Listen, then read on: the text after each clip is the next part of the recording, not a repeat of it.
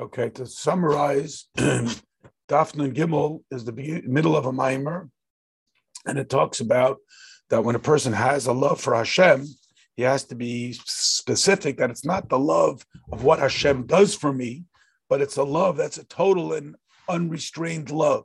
Not because I love to be alive and Hashem is the source of my life, therefore I love Hashem. It's simply an unconditional love. And that's a love that manifests itself even in Mesiras Nefesh. Now, we talked about that every Jew has this capacity, but how does he identify it? He identifies it through the wine of Torah. And that is just as wine brings out the secrets within a person, similarly, it brings out the secrets of the spiritual character that exists within the person. And this helps us understand what appears to be an unusual term. The verse says, Areivim alai divrei soferim yeshmiyin shel Torah. It is more delicious on me, not to me, li, but alai on me, the words of the authors, the Rabbana. And we explained that this is specifically what is the wine of Torah, and it particularly relates to the brachas we make over mitzvahs. We explained that the text of a bracha seems odd. It begins with Baruch. We're reaching out to the essence. Atah, it's identifiable. Hashem, it's Yud Kei Vav Kei. Elokeinu Melech we're bringing him down to this world. But in order to Asher Kideshanu, to give us an alignment with Hashem through the very particular of the action item of the mitzvah item that we do. So at first we start from a distant level, Baruch, and we're pursuing it, Ratzoi. Then we bring it back down, all the way down into the very specific behavior of uh, the particular mitzvah. And that's why it's Olai, because we're drawing down a level that surrounds me, not just one that is embedded within me. That concludes the Maimra that's still on the uh, first side of Daf Nun Gimel. Then there's another Maimra. This is based on a pasuk in Shaya that reads, "Your heart shall meditate."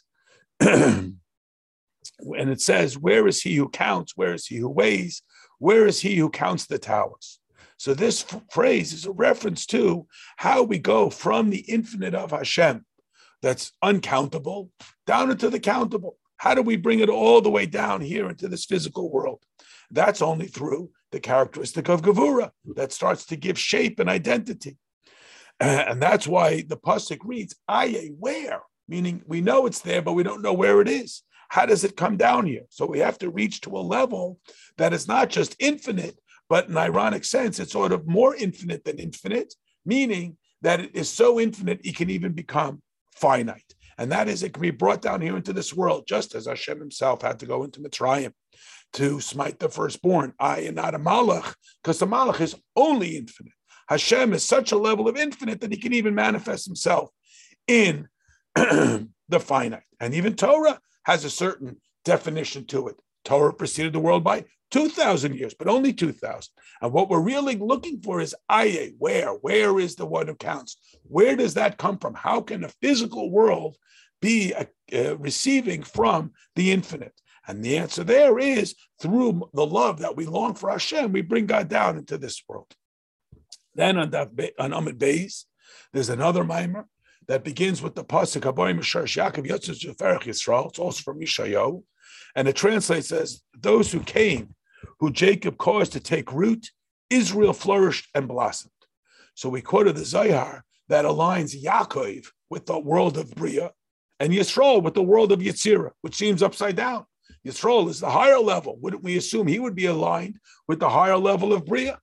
And Yaakov is the lower level. Wouldn't he be aligned with the lower level of Yetzirah? So we explained why is it that Yaakov is associated with the higher level. So he gave a mushal from the way a seed produces a fruit. You take a tasteless seed, you put it in the earth, and it blossoms out into a delicious fruit. Now, the same thing is true that Hashem takes the neshama and he puts it into this world.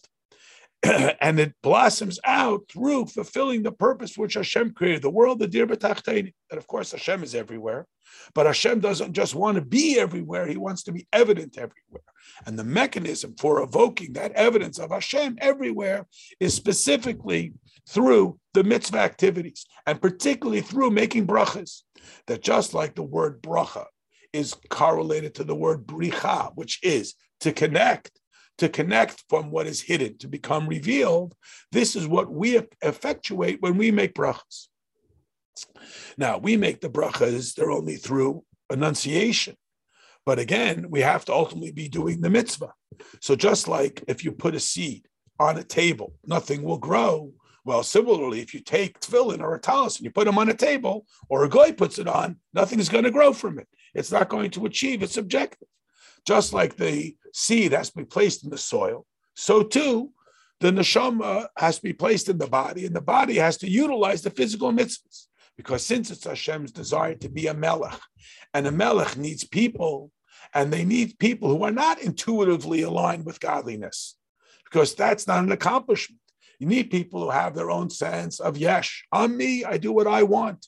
And then they voluntarily submit themselves to the eye and the infinity of Hashem. Now they have fulfilled God's will. Now they have blossomed and taken something tasteless and turned it into something wonderful. Now we understand this phrase that those who came, Jacob um, took to root and so forth. That is the level of mitzvahs that come from the loftiest level. It is specifically through Yud Akev, taking Yud, Yaakov, the highest level, down into the most ordinary, that we are effectuating this uh, transformation, that we blossom, like David HaMelech said, everything has its end, but mitzvahs are very wide, meaning even a neshama is limited to its capacity. But the mitzvah produces something that is essentially infinite, that through the mitzvah, we create the infinite.